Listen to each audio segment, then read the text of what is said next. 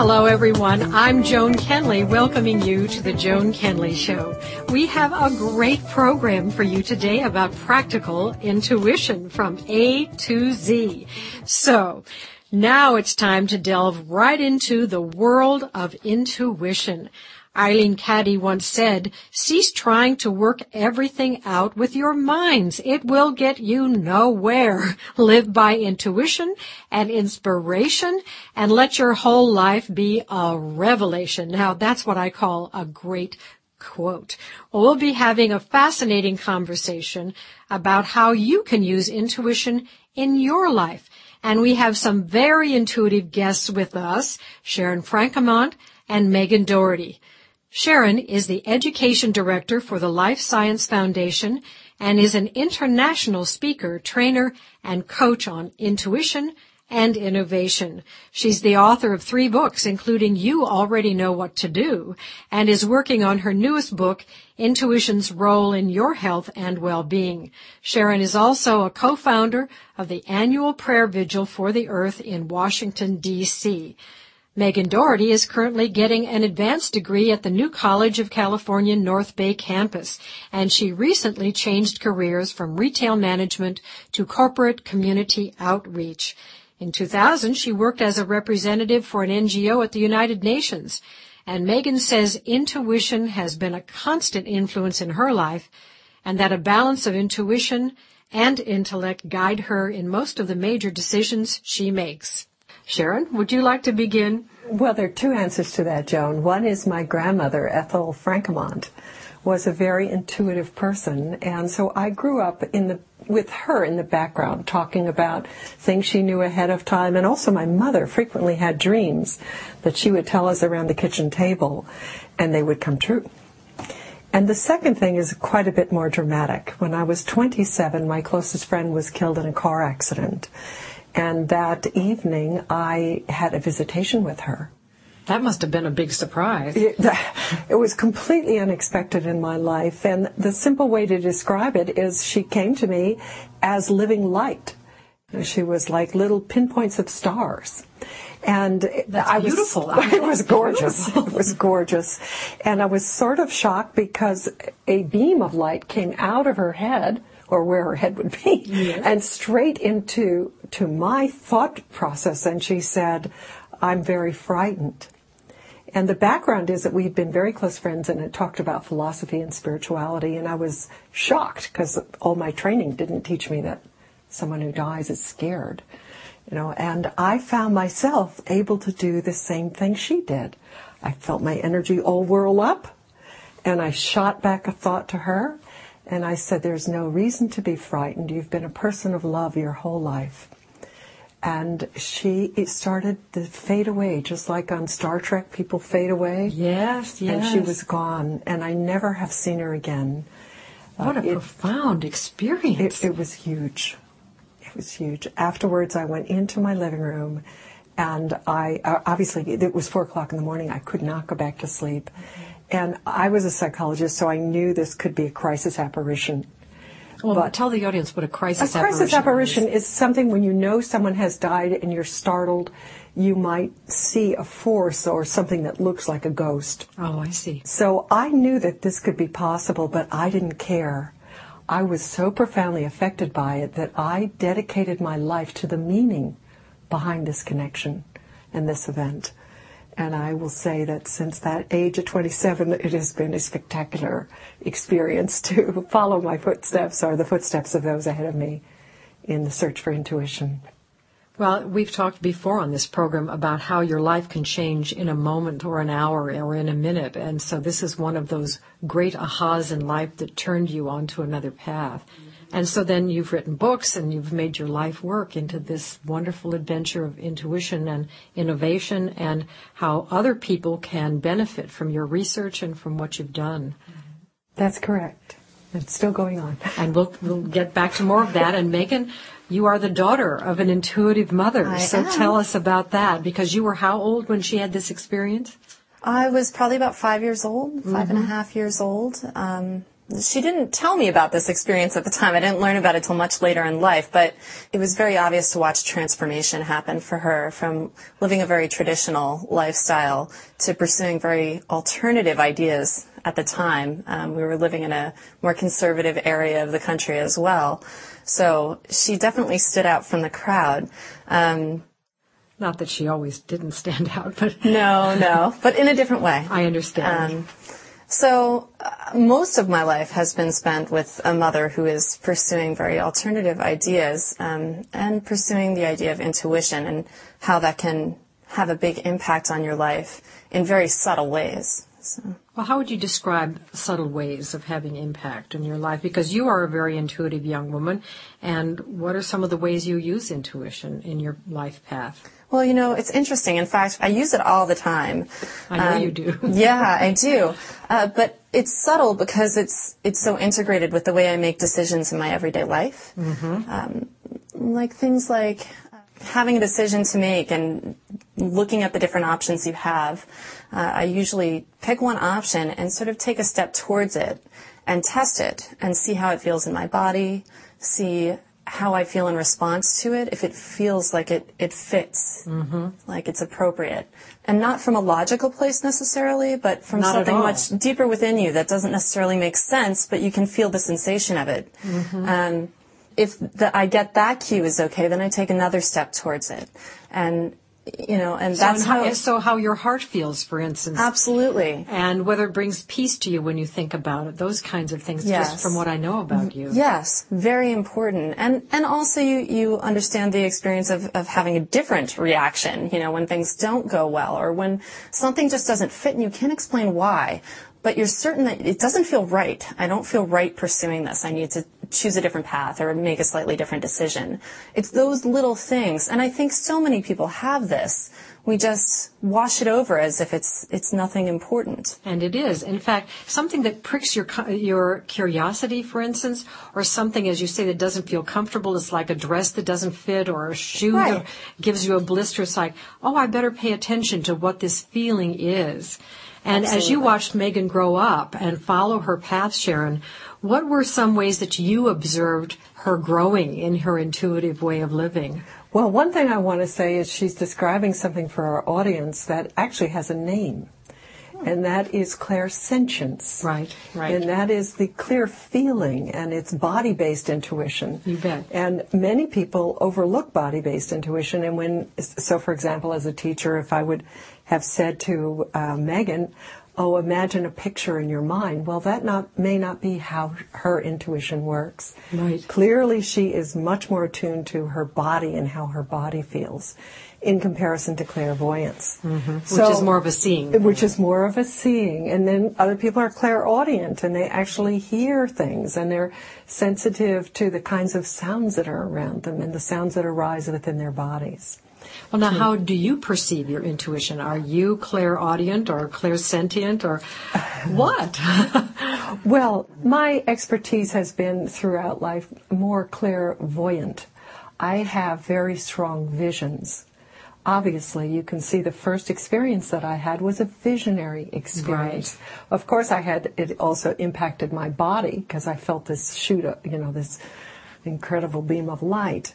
But I want to go back to Megan and say that um, as I'm observing her, and I think as we observe ourselves, mm-hmm. we can tell when a person is internally happy and joyful. And I find that we are that way when we are in connection with our deep spirit, ourself, our wisdom, our illumination, which I call intuition. That's such a beautiful way to frame it, Sharon.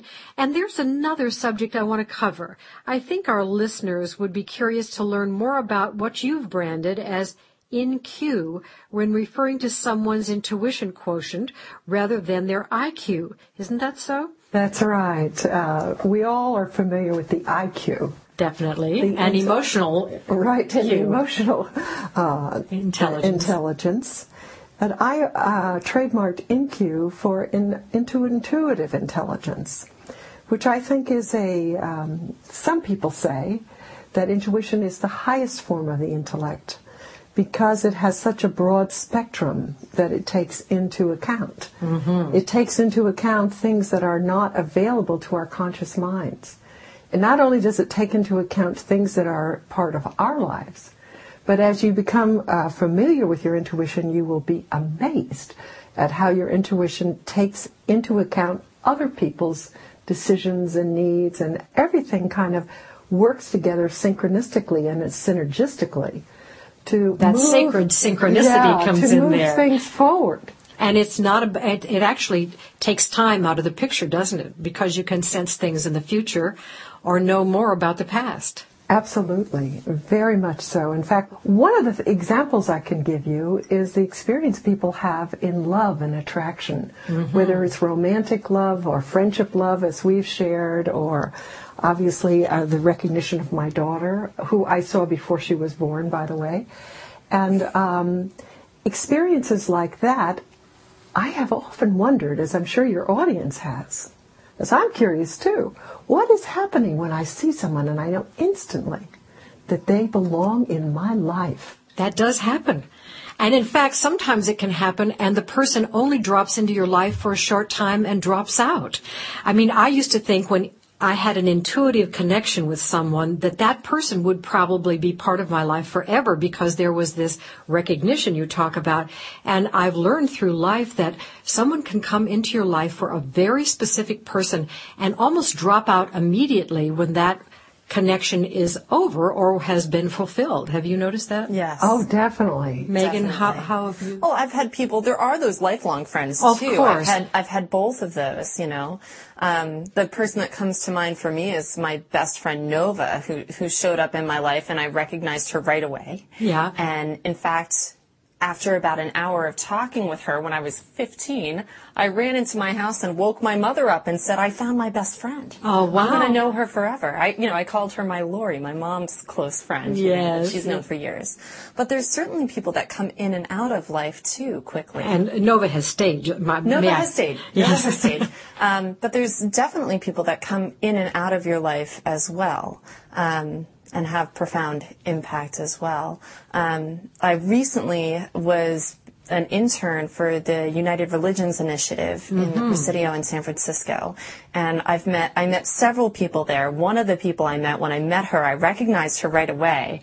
Um, and not recognized like I'd met her before, but recognized like, who are you? Yes. You're someone to me. A fellow know? traveler. Yes, yes. And, um, through her, I just met an, an, amazing amount of people that I know are going to be important connections for me mm-hmm. uh, throughout my education and possibly throughout my career. But my time working as an intern for her and possibly the time that I'm going to spend with her is, has pretty much passed by, but she has made connections to other people. Yes, that happens. For me, that, that has, that will have a big impact on my life. And I think uh, something I would like to bring up too is that intuition can save your life. For instance, I was parked downtown in the village near here in Montclair and I looked I was getting into my car and I looked down the street and no cars were coming and I noticed that my sunglasses were in the back seat. So I very carefully opened the back door and I leaned clear across the seat and just my legs were holding the door open so it wasn't open wide. And I had a really strong intuition to stay still. In the next second, a car came by and blew off the door and the side mirror and if I had stood up, I would have been killed. And of course, this person was a lawyer and said that I opened the door into traffic. And of course, you just say to yourself, how can people tell stories like this when he could have almost killed me? But you see, intuition froze me at exactly the right moment because no cars were coming when I looked down the street and made this movement into the car. Legally, you're not supposed to have those doors open, of course. But since I did, I was visited with this moment of knowing that this was the moment to not move. Mm-hmm. And so you see, we sometimes are gifted by this when we're just simply looking for our sunglasses. Well, we'll need to wrap up this first segment. It's gone by so quickly. I'd just like to mention that we all have such respect for Willis Harman and the work he did at the Institute of Noetic Sciences. And he said that most of us are living on the periphery of consciousness while intuition invites us into the center. So we want to go to that center and ask whether you've ever had a dream that comes true or experienced an instant connection to another person that you just can't explain? If so, you won't want to miss how this may be intuition already at work in your life. Don't go away.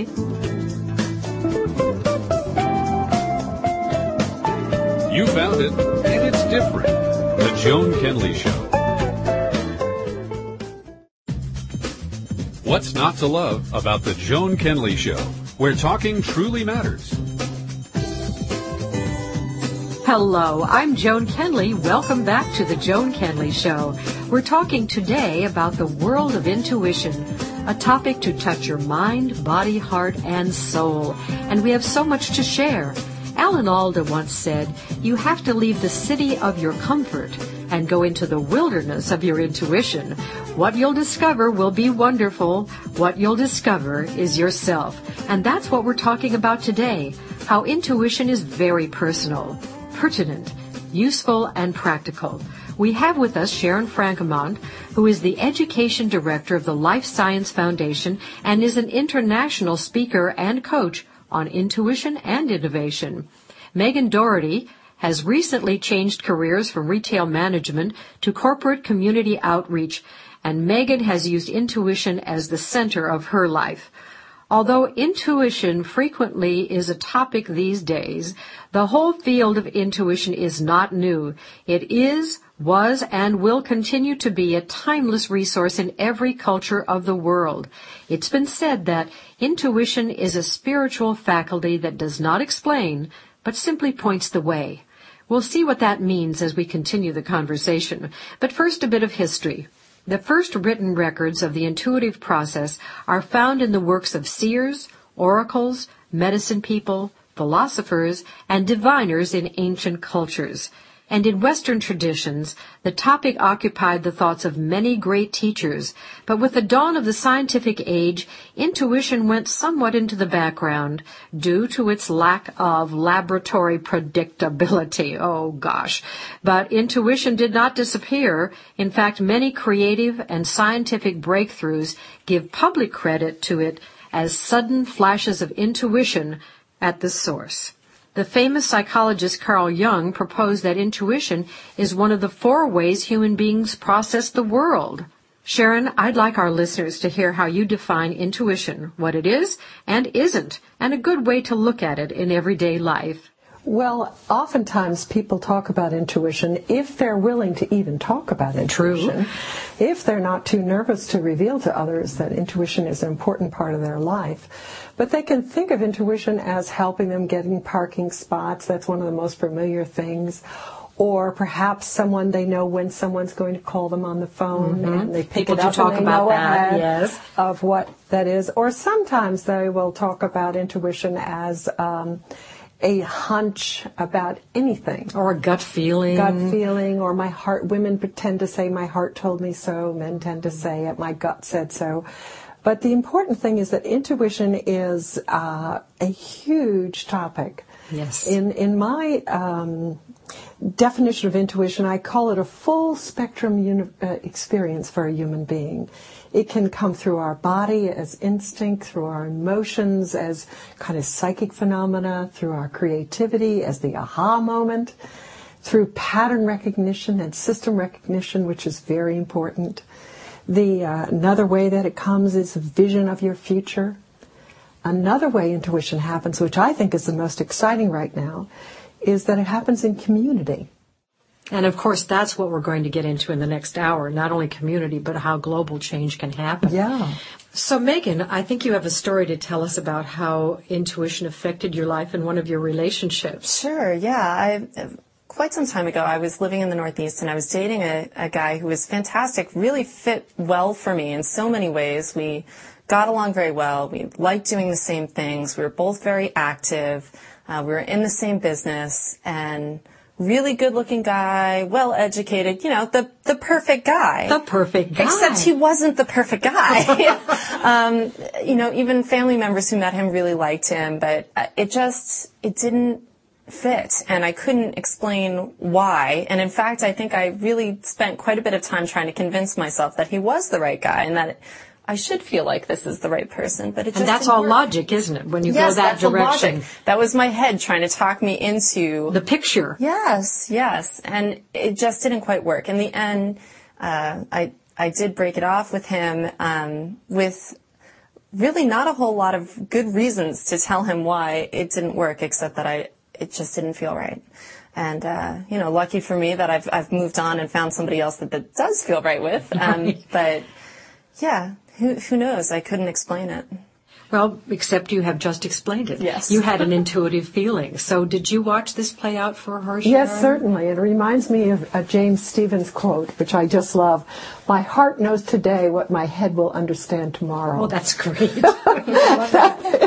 And I think, yes, of course I saw that. And I must confess that I really was enchanted by this young man and was so hoping that it would work out. So I was one of the people that didn't have an intuitive feeling. and that's good for the audience to know because the expert in intuition doesn't always have the answer for her family or her life, but Right. we're I- all human. I certainly was feeling the logic fit, fit together, and he was an extraordinary young man. I happen to be very happy with who she chose now. so that We all are. But in your own life, you have used intuition when you've had career decisions and all kinds of things. And in fact, when you decided to write your book, it seemed to follow a path that you'd been not waiting for all your life, but waiting for the right time. Right. I can. There's a very nice story about that. I was uh, actually at that time in my life, a great many ways that I was earning money had fallen apart, mm-hmm. and I had left the university and I was no longer teaching there, and I was not getting the students that I got in the beginning for my private classes, and so I was a bit worried. And one morning I was lying in my bed, and uh, pondering what was I going to do and should I put more flyers out and all the things that people do when they work for themselves when I heard a still voice say to me, just make that telephone call. And I looked around the room. Of course, I'm experienced at this, but I still was startled. It was very clear. Just make that telephone call. Gives me goosebumps. So I got up, and of course I didn't forget this, but I pretty much, like everyone else, put it on the back burner, mm-hmm. and I didn't know what it was, ta- what this voice was trying to convey. And I was in the kitchen making tea, and my phone rang, and I picked it up, and it was Colleen Mauro from the Intuition magazine, and she was a very good friend of mine, and she said, "Hey, uh, Tarcher." Of Putnam and Penguin Putnam, Tarcher has just called me and they want a book written on intuition. and I Guess thought what? three people that I'm going to recommend, and I'd like you to be one of them. And I demurred. I said, didn't. I did. I Oh, said, whoa. I mean, how many people get called to write a book?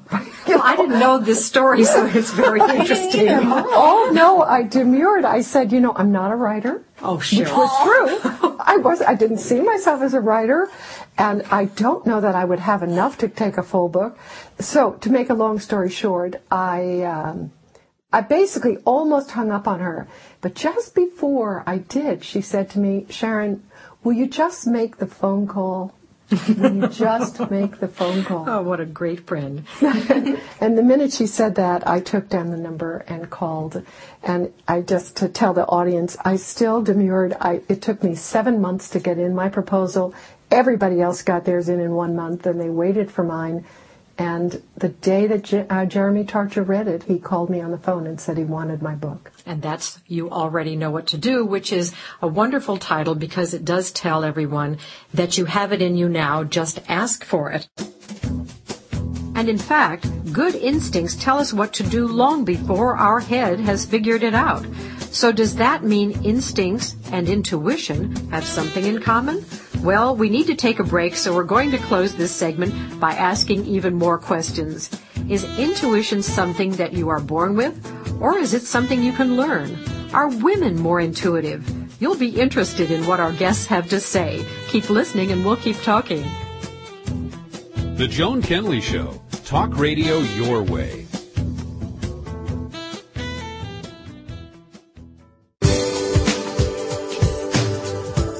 Dr. Joan Kenley, taking talk radio to the next level.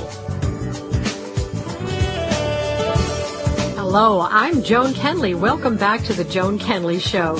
You're tuned into the world of conversation today, and Jonas Salk said, It's always with excitement that I wake up in the morning wondering what my intuition will toss up to me like gifts from the sea.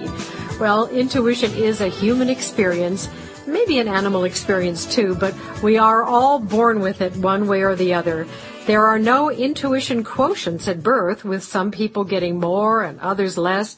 But because of environment or a variety of reasons, some people tune into and develop this ability and nurture it into a skill, and others do not. Our friend Peter Senge, author of The Fifth Discipline, says people with high levels of personal mastery do not set out to integrate reason and intuition. Rather, they achieve it naturally as a byproduct of their commitment to use all the resources at their disposal. Certainly that's the right idea.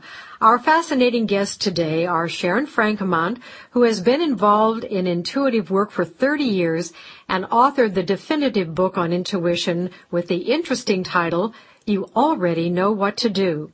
Megan Doherty, Sharon's daughter, is an excellent intuitive herself, and she is currently getting an advanced degree at the New College of California North Bay campus.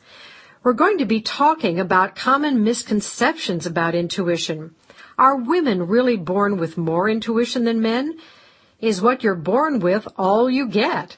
Sharon, how would you address some misconceptions people have about intuition? Yes, I think for the men in the audience, I want you to know right away that intuition is part of your life too. And, uh, Absolutely. Uh, and I'm uh, always very excited to be able to tell men and women that we share this as a way of accessing knowledge and communion with each other. Um, behind this idea is the thought that we have this intuition quotient, as you mentioned, that someone, for example, an Einstein, is born with uh, much more intuition than someone else even though he's known as a scientist and physicist. That's true, but for example, Einstein, since he was small, he really loved space. Yes. So every single day in his life, and he was a very curious person, he would imagine himself getting on a beam of light and going out into space. Which is a perfect picture for him, isn't it? Absolutely, totally. And you can see that if you look deeply into these questions, as I have done, I used to too believe that some people were greater with intuition than others, but now what I believe really firmly is the key is love. What you love, what your deepest curiosity about, is what you are intuitive about. The scientist has intuition about science, the musician about music. We have intuitions based on what it is we are invested in and Uh, find meaningful in our and, lives. And intuition is greatly connected with imagination, which you mentioned about Einstein. And one of his quotes is, imagination is more important than knowledge. And he's known, of course, for his knowledge. And I also just want to add, sort of an aside note, that Einstein's theories, I think, still haven't found their way into our day-to-day life because basically they blow apart the idea of time yes, in indeed. the way that we think about time. Mm-hmm. And but we haven't incorporated that because we look in the you know in the mirror, particularly at my age, and you notice that you're aging. So therefore, time is very present, and it seems as if everything is happening in an orderly fashion. I could talk a long time about this, but just to sort of twist your mind a little bit. Think about this. The Greeks believed that their future was behind them mm. and their past was in front of them. So interesting. Mind bending, actually. yeah, yeah. So, just to let you know that we have these kinds of ideas about time that may or may not be relevant. And my brother, when he lived in Peru, he was very excited to say that the Andean people believed that time was very uh, operate like a spiral. So I might actually be closer to someone that lived 500 years than I am to my own mother. Interesting concept. Yeah. And uh, our sound producer, Sean, was saying, oh, what about deja vu? Right. Very good point. Uh, you know, and I said, yes, this is part of the intuitive process, even though we know it is happening in the frontal lobe from the research of a surgeon named uh, William Penfield. But then he said, yeah, I've had deja vus that last for a long time. It's weird. Weird and wonderful. yes. And, uh, and I immediately said, it's not weird. The single most important thing the listener can do to create their intuition is to recognize that this is a normal part of human life. You were born to know what you know. You're designed to know what you know. I like that framework a lot. And in fact, Megan, when you were thinking about the subject of this particular part of the show and we were talking about misconceptions about intuition, what are some of the things that you find in your friends that might be a misconception about intuition? Well, I think one of the misconceptions, or a lot of misconceptions, happen about intuition is that it's something abnormal, although in many other cultures around the world it's it's perfectly part of our human experience, but also that intuition is written off as instinct or as sort of just a response to things rather than an actual intelligence. Or something to grow and develop. Yes, yes. So, how have you grown and developed yours because of your influence from your mother? Uh, well, I think it came in at a very young age, lucky for me. Yes. Um, but I think that it grows and develops almost naturally for me, and it's a constant learning for me, and I think for everyone, because the way I use intuition in my daily life, you're constantly testing the, the waters of intuition and testing how intuition can work in your life and what effect it can have on your life. Haven't you ever said to yourself, why didn't I follow my intuition because this and this yes, and of this course. happened? And then you have a list of regrets. that had you just listened to yourself in the first place, uh, you wouldn't you wouldn't end up in a few of the messes that you end up in. Or you know, I also think your intuition is a guiding force, so it always brings you back mm-hmm. to. Um, to the center, to, to a center, to who you are, to what your passions are. It leads back to those things, and ultimately, you may take different paths to reach the same knowings, but ultimately, intuition is going to guide you to having the same experience or maybe different experiences but the same knowledge if you are tuning in yes. i mean i think this yes. is what is so important is that if we don't acknowledge intuition, we don't think about it, we can't grow it, we can't use it. And so one of the purposes of the show today is to get people using it and thinking about it, reading Sharon's books and going online. And all of Sharon's uh, web information will be on our website so that people can access her work and her theories and her practicalities about intuition. I think one of the most important things is simply to learn to relax and go inward. Tell us more about that the simple thing that you can do is to learn how to follow your breath. This is a common uh, exercise, but as common as it is, I'll say for myself, I use it almost every day. And that exercise is simply to breathe in in a natural way and pay attention to your breathing in and count one as you breathe in and count two as you breathe out. One, two. Mm-hmm. One, two. In Everyone can way. do that. And you'll find yourself within a few minutes, as, as quickly as two minutes, you will find yourself deeply relaxing. All your muscles in your body start to soften. And as you get into that softened space, it's possible to go inward and to simply ask the question of your intuition, what is mine to do today? Which is a great question. And in fact, there are times when I was curious about what was happening with my voice clients when I was teaching them to breathe differently. Many other things in their life began to change. Of course, I had to teach them a relaxation exercise in order for them to breathe deeply, in order for them to change their voice. But truly the life changing things happened along with the voice changing wonderfulness that happened too. So it's all in keeping with we have to breathe in to the moment and breathe into ourselves and find out what's there. I'm very excited to say that I'm working at the Center for uh, Spirituality and Healing and we're developing an online learning module for your audience. Wonderful. On the role of intuition in health and well-being. I would like to give a few examples of how intuition has influenced people for their well-being and also for their healing. A good friend, Ann Drissel, she's a computer specialist and she's worked for the city of Washington D.C. and right now she's working for Quest. Mm-hmm. And uh, she had noticed that she was very tired. But all of us are working so hard these days, she sort of dismissed the tiredness. Mm-hmm. And her daughter, who lives in London, was coming to see her and she was driving home to go see her daughter, and she was driving home, and she suddenly said, I'm too tired. Something's wrong. I have got to go into the emergency room. Wow. So she went into the emergency room and they did some series of tests and discovered that she was bleeding internally. And this is what had been going on. She was diagnosed on the spot with colon cancer, operated on within a few days, and she recovered completely. There was no spread of the cancer. And this was strictly an intuitive response. She had nothing at all, no clue that this particular tiredness was different than all the other tirednesses. And she, you know how much she had to overcome in her logic when she was going home to see her daughter from London. Absolutely. So that's one example of how intuition was very direct. Mm-hmm. Go do this. Like we talked earlier in the show about avoiding accidents. Mm-hmm. Another friend, Louise Delagran, who works at the university, told me this story. She had repeated dreams all the time of going on a cruise.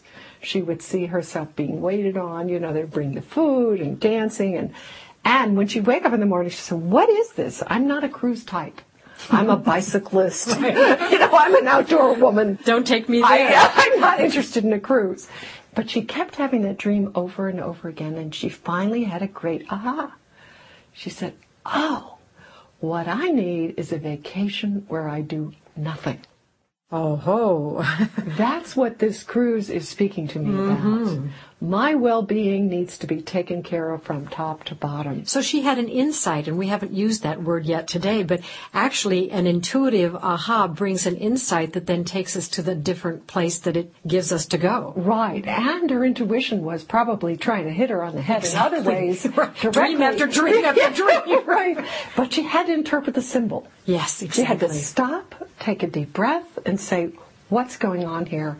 What's trying to speak to me?" That reminds me of an Albert Einstein quote that Megan and I were talking about in the break. He said, The intuitive mind is a sacred gift, and the rational mind is a faithful servant. So now I'd like to ask everyone can intuition change your life? And can it change the world? Stay tuned to hear inspiring answers to this timely question. You'll be glad you did. Ready for more? Dr. Joan Kenley continues in a moment. Log on to joankenley.com. That's K-E-N-L-E-Y to learn more and listen to archived shows. Invite your friends and family to listen to The Joan Kenley Show.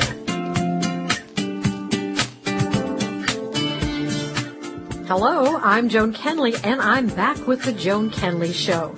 We're talking more about intuition, and it's been said that each one of us has the capacity to transform ourselves and our organization on a continuous basis.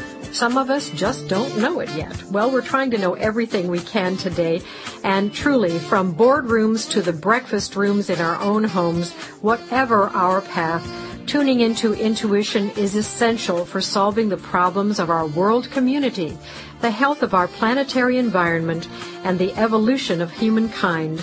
Most importantly, it is a critical tool that we must use together in our intentions and our actions to see that there is global healing for the generations to come.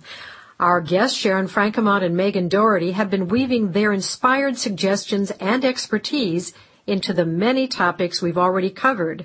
Well, if you want to share this program with friends, just know it's archived at joankenley.com. That's K-E-N-L-E-Y. So Sharon, could you please talk to us about how you see the global community working together at the intuitive level? This is the most exciting part of intuition right now after my 30 year career with intuition. And that is the collaborative intuitive experience, the experience of a group of people. We see it on TV mm-hmm. when you're watching a team that suddenly knows how to play and they're just, everybody knows what to do and, and they're suddenly scoring 10 points, 15 points, winning. And they call it in the zone. They're in the zone. They're in the zone or peak performance. Yes. In yes. the zone is always part of peak performance. I'm struck by a very famous soccer player, Brazil's most famous, Pelé. People used to say, "Well, how do you know how to kick that per- that ball to the person behind you?" And he'd say, "Oh, that's nothing. I just go up and look down and see where everybody is in the field." so he had a completely oh, different body experience. But this collaborative intuition, I think, is important for two things. First is that through this process, enough of us will have a deep relationship with nature a dialogue with nature, we will feel the environment calling us to a higher level of of awareness and respect of the environment itself. Sometimes I go with the Gaia philosophy that the earth is alive mm. and is calling all of us like cells in her being to a higher order of existence with her as a very important part that we need to plan and not use her. Yes, so that's one part. The second part is I like to say that when we're working with intuition and we are in this collaborative space, it doesn't matter where you live on the wor- in the world. You can know that it's important for you to touch this colleague to invite invite them into this project, or this is the moment that you need to do your own work so that others can grow. And you start watching how the different different pieces fit together that are going on. It's very exciting. It's very electrifying and energizing. And the third piece I would say, because I do like theory and thought, is there are some people that believe, as I do, that the human race began using instinct as its way of processing the world. And we did that for thousands of years. And then we went to another way, and this neocortex, this intellectual way, of processing the world came in. And that's when we started organizing our farming and our cities and living more in a logical intuition way. And the rational world. And the rational world. And then the third way I think we're going is toward the third eye, which is intuitive. And I feel that's very important because intuition has to do with illumination and wisdom. Clearly, we need to have wisdom and the biology of wisdom included in our plans for the future for our planet and our global community. Well, the people who are working so hard for sustainability, I know are thinking of environmental gases and resources and what we can do to save the planet is a very big conversation right now, certainly among the people we know, but they aren't necessarily putting intuition into that conversation. And so I think it's very important that we not leave it out because we can't just logically plan how to save something. We need to use as Einstein said, the imagination, which is so hooked into intuition that they could be twins, you know, right. that kind of thing. And Megan, I know that you are a very green person and very much involved in sustainability. In fact, I think that's what you're involved in at school now, yes, it? Yes, it's definitely it's a program I'm interested in in becoming more active in. Um, but I, I, also I think with that, um, one of the things that I've been looking at in my studies is the connection between uh, mankind, nature, mm-hmm. and religion and intuition. I really feel like as as mankind has evolved into this intellectual, uh, we've segregated ourselves or separated ourselves away from nature. Um, mm-hmm. Um, so nature feels like a separate entity from us, which is not exactly is, the way it's supposed no, to be. We're, we are a very active part of nature, um, and with that separation, somehow I feel like we have lost our our understanding of our own intuition. Nature is a very active ingredient in intuition. And I think a simple way to start uh, building a relationship again with intuition is by spending more time in nature and viewing nature not as something separate from ourselves, but as something that we are an active piece of. And in fact, that's where we find our inner peace is when we are in silence and when we are in nature and when we move away from the busyness and the doingness of life, which we talk about a lot on this show is that if you want to go inside, as you were saying, Sharon, with your intuitive self, you do need space. You do need quiet. You do need nature. And so we have to invite our listeners to say that there is a process involved in inviting intuition into your life. You can't just say, oh, well, now I'm going to use my intuition and have it happen automatically. There might be something that shifts just because you have the idea. But the process and the practice of intuition is actually a discipline but it's a lovely discipline. wouldn't you agree, Sharon? Oh, absolutely. The simple thing you can do is when you go to sleep at night is to ask your intuition to help you the following day. It's such a simple thing. And or for example, you get up in the morning and you have your priority list either on your desk or you, in your home and you look and say, "Okay, intuition, breathe deeply. What is it that you would like me to begin with? Mm-hmm. If you just practice that, even two days a week, you would notice the difference in the day when you choose by your intuitive wise self the place in which you enter the day rather than by your logical self. that builds, that capacity builds. It's a simple technique that I really urge people to do. Well, frankly, one day I woke up in the world a couple of years ago and I said to myself, which I've shared with you before, I wanted my life to be full of ease, peace, joy, and meaning. And from the day I actually said those words out loud, things did start to change in my life because I was such a doer and an intuitor, but I wanted something different as I moved ahead. I wanted to invite another energy into my life.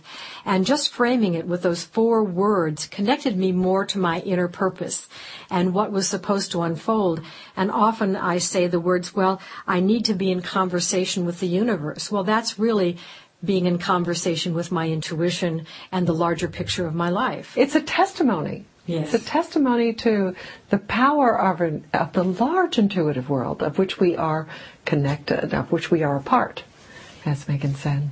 And indeed, and if we could have a prayer, because you co-founded the Prayer Vigil for Earth in Washington, D.C., and that brings many prayer groups and many nationalities together. But if we were going to have a prayer about inviting intuition into our lives, what would it sound like? What would it look like? Mm. Dear universe, I invite you to influence my life, to guide my day, to guide my hour, to guide my thoughts, to guide my emotions, to guide my connections, to guide my relationships. Let me be part of this divine design that you have for a better world. Well, that couldn't be more perfect.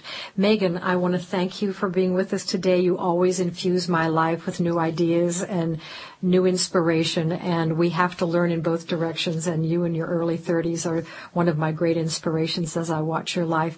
And Sharon, you are a life friend and partner in all that we do in the circles we're in and in the visions we have for life. So thank you so very much for being here. Thank you so much, Thank Joan. Jean Shinoda Bolen, who was on our show, says to know how to choose a path with heart is to learn how to follow intuitive feeling. Logic can tell you superficially where a path might lead to, but it cannot judge whether your heart will be in it. Those are good words to remember. I'd like to say thanks